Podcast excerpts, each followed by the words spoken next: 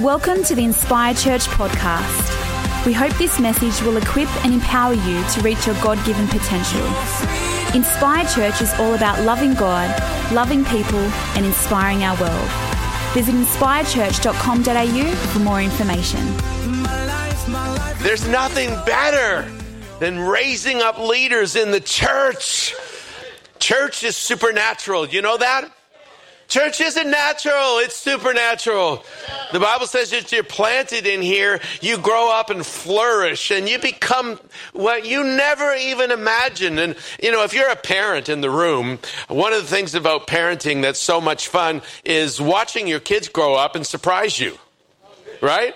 they continually surprise you. It's like, wow, I didn't know that you could do that. You know, there's so many things inside of us that, that we don't even know, but God knows. And when you get planted in the church, it's amazing what comes out of us. Uh, you know, I, I love church. People ask me many times, why did you leave dentistry to, to plant a church?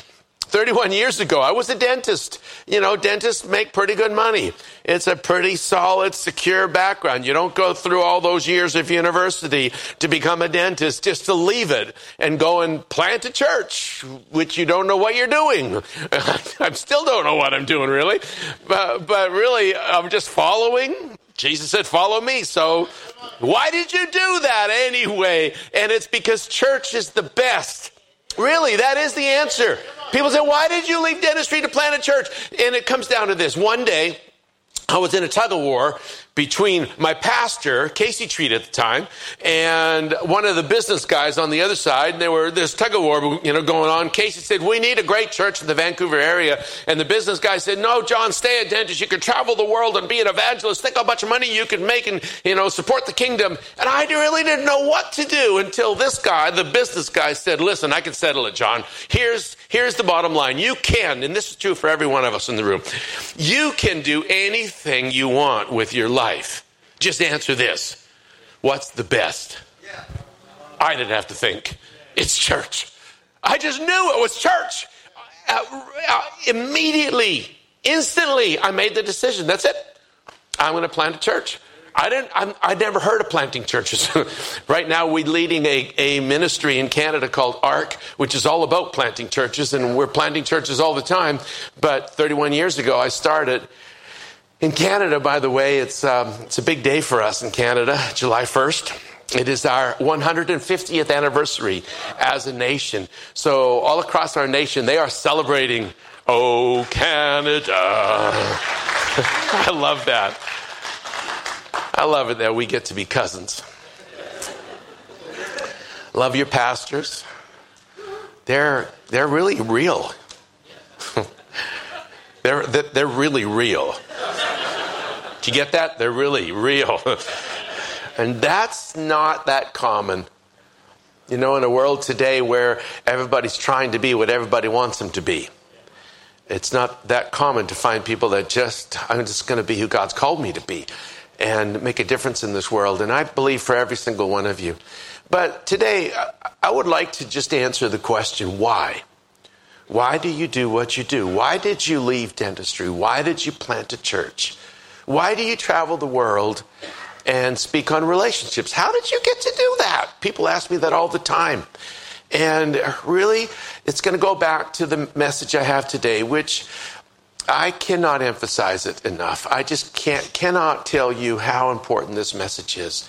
It's the most important thing uh, that shaped my life the way it is today, but it's the most important thing that'll shape tomorrow it's the most important thing I can tell you. If you, if, if you, if you let me take and, and put in a needle what everyone need and just give you, this would be the message. I just, I, I, would give everyone in the room this message, and it's the most important thing I have to say. And it goes back to why did and how did I make that decision years ago? And I got to tell you the story. Um, we're both Helen and I, raised in Vancouver. Um, we met in high school. The reason we met was uh, I, I, used to have a real problem stuttering. I never talked. I was afraid of stuttering. I was afraid because when I did talk, I stuttered and people made fun of me and I was rejected and it hurt. And so everything I did, listen, really everything I did was as a result of stuttering, as a result of fear. Fear dri- drove my life. I went that way because I was afraid of that way. Now, there's many in the room, you can relate with me. It may not be stuttering, but it's amazing how fear will drive your life. And so uh, we met in high school because someone said, There's a girl that likes you, and you should go out with her. But if you do, don't mention God because she's a Christian and she'll talk your ear off. Well, I didn't know what a Christian was. I didn't know if I was a Christian. I went to church all every every Sunday of my life, but I didn't know was I a Christian. But something would click, and I found her, and I convinced her. I actually talked to her. I convinced her to skip out of school with me for the afternoon. And and the first thing I asked her was why am I not supposed to mention God. And she talked my ear off. And I fell in love I think with what was inside of her, she was like a, a light bulb. She just, she, when, when she talked, it was all about Jesus, Jesus, Jesus. She was so in love with Jesus. I, I just needed to be around her all the time. And we got married, went to university, and four years after marriage, I graduated as a dentist, and our marriage was ice. Our marriage was cold. Our marriage was painful. Why? Well, because I didn't talk. Because I talked when I first met her, and I talked when we were dating because I was on a uh, on a journey. I was on I was on a quest. I wanted to win this girl. Once I won her and I got the ring on her finger, I moved on to other goals. And and I went back to the same old, same old, and I didn't talk. And and it was so painful to her. And if you've been in relationship, relationships are the greatest joy in life and they're the greatest pain in life. Really. And a relationship where there isn't communication is actually dead. It's dying. It's poisonous. It's painful. And we didn't have that. And so, four years after we were married, I graduated from university and I moved up about 500 kilometers north of Vancouver to start this new dental practice, build a big, a big house, da da da, big, big, big. And Helen stayed home and she wasn't coming up. She wasn't moving. And it's because it was too painful. The way that our marriage was was too painful. It wasn't that there was any abuse or there was any you know infidelity. It was just cold. And this is where it all starts. I'm 500 kilometers away, and she's one night tucking our two little girls into bed, big pregnant belly with the third daughter of ours. And she looks at her at her belly, and she thinks this is not the way it's supposed to be. God, this is this is this is the way I, I wanted it to in you know, my life to be. She gets into into her bedroom, falls on her knees, opens the Bible, which she hadn't opened for a long time. Why? Because we didn't go to church. Why? Well, because me. I didn't want to go to church. Because when you get to church, people might ask you your name, and I would stutter. So I would stay away from people. It's amazing. Church. My life is all about church. The devil successfully kept us away from church. Why? Because of a fear, a stuttering. It's amazing how often what you are running from is what God actually wants to use in your life. And the devil's come to steal, kill, and destroy, and he actually wants to, to kill, steal, and destroy your future, your ministry, and he'll keep you away from it. And, and so we didn't go to church.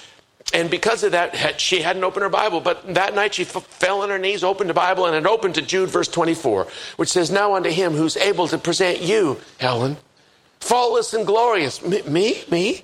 She felt like she was such a failure. Failure as a wife, failure as a mother, failure as a Christian. Me? Before you with exceedingly great joy. Whoa. And, and like her life just opened up. She started to read the Bible brand new. It was like God began to open her eyes to see what he sees. See, that's, that's the key. God began to show her what he sees in her. Because when she looked in the mirror, she saw failure. But when she looked in God's word, she saw he wasn't mad at me. He wasn't, he wasn't disgusted with me. God, he loved me. And he began to see what God sees. And her life began to change. And I'll never forget because I'm 500 kilometers away, completely innocent to what's going on in her life. And she calls me up, and I'm, I'm, and I'm wondering, who is this? She sounds good. She sounds nice. She's, she's saying nice things. And, and, and, and was, her life began to change, which began to change mine. And then, and then she has this revelation, which I think is such a key for every one of our relationships. She has this revelation where one day she said, God, hold it, hold it. I, you know, I, I know you love me, and I believe you love John too. Could you show me why? Because looking at me, there wasn't anything lovable. But obviously, God looked different at me. And she began to search this to find her husband. She began to search the Bible to find what does God see? And you know, this is the word of God. Words are paintbrushes. Words paint pictures. And if you let this, it'll paint a picture of your children. It'll paint a picture of your spouse. It'll paint a picture of you. And if you begin to fall in love with what God sees, you begin to be used by God to change what everyone else sees. It starts with this. This is the beginning. And this is the, this is the message I, I need to tell you that is the most important thing I can possibly tell you in life. Has anyone seen there's a movie called The War Room? Anybody seen that? If you haven't, I would really encourage it. Priscilla Shirer is the main actress, a good friend of Helen's, but she she's actually not acting. She's just preaching. It's it's it's the most preaching movie. But in the movie, we we watched it and we thought that's our story. Because in the movie, you got this this wife that is praying for her her husband that is is uh, far from God, and and she doesn't know how to pray. And for, for a while, she's praying prayers like, God, you just help my husband. He doesn't know what he's doing. He's a, he's a mess. He's, you know, my, uh, uh, all the negative stuff. Stop praying like that. Instead, what this, this woman taught her how to do was go to the Bible. Find your husband in the Bible. Take every verse you can find. And, and Helen actually has a Bible. We still have it. It's a red Bible she had, New International Version. And throughout the Bible, almost every page, there's verses that are circled and a line out to the margin and John written in the margin. And then she would take that verse and she would begin to thank God for what God said about me in that verse. And in the war room, this, this, this little lady teaches her to take the, the word of God and write it on little stickies. And she's got her, her, her war room, which is a closet, and she's got stickies all over the closet. And she's praying the word of God. That's the key. That's the key. You need to find your family, find your relationships in the Word of God. I, I, I, know, we speak on relationships all the time, and I could teach you stuff about what males feel like, what, what females think, what, what communication is all about. Oh, just so kinds, all kinds of things we can teach, but nothing more important than find the person that you are building a life with. Find that person in the Bible, and then begin to pray what the Bible says. See, 1 John chapter 5, verse 14, 15 says, This is the confidence. Okay, you want confidence when you pray? This is the confidence that we have. If we ask anything according to his will, what's his will? His word. God can't say one thing and think another thing. He is the same yesterday, today, and forever. What he says, he, he believes. What, what, he, what, he, what he is, is what he says. In the beginning was the Word. The Word was with God. The Word was God. All things were created by the Word. Nothing was created that wasn't created by the Word. The Word became the light of the world. And the Word is our light. So, so she, she took the Word of God and began to pray that word. The Bible says this is the confidence. If we ask anything according to his will, he hears us. And if we know he hears us, we know we have what we've asked of the Lord. So important. Jeremiah 1:12 says the Holy Spirit watches over his word to fulfill it. He doesn't watch over our tears. He doesn't watch over our, our pain you know, God, God cares about us in every situation, but He watches over His Word. Find in the Word of God your children. You got a, a person that right now you're praying for? To stop looking at what you see in the natural. Start looking for what God sees. Start asking God, what do you see? Start finding out what's God's will. And you begin to pray differently. She began to pray You a prayers like the righteous man leads a blameless life. Blessed are his children after him. Thank you, God, for John. He leads a blameless life, and his children, Angela, Danica, and Ashley, are blessed after him. Thank you, God. He who pursues righteousness and, and love finds life, prosperity, and honor. Thank you for, for John. God, thank you. He pursues righteousness and life, and he's going to be blessed, prosperous. All those things. Take the word of God and begin to make it your prayer. Now, so many people today, they don't even have a Bible, a paper one. They use this. They use this. Do you know when I open this up what it says? That first word right there before something else came on said, I am fearfully and wonderfully made. And it goes on and on. It is my confession. It is what the Word of God says. The Word of God left in here does nothing.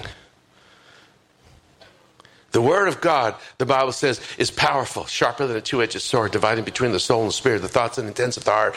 Left in here, it does nothing. But put in here until it can't help but come out of here. And we change the world. Thank you for listening to part one of this message.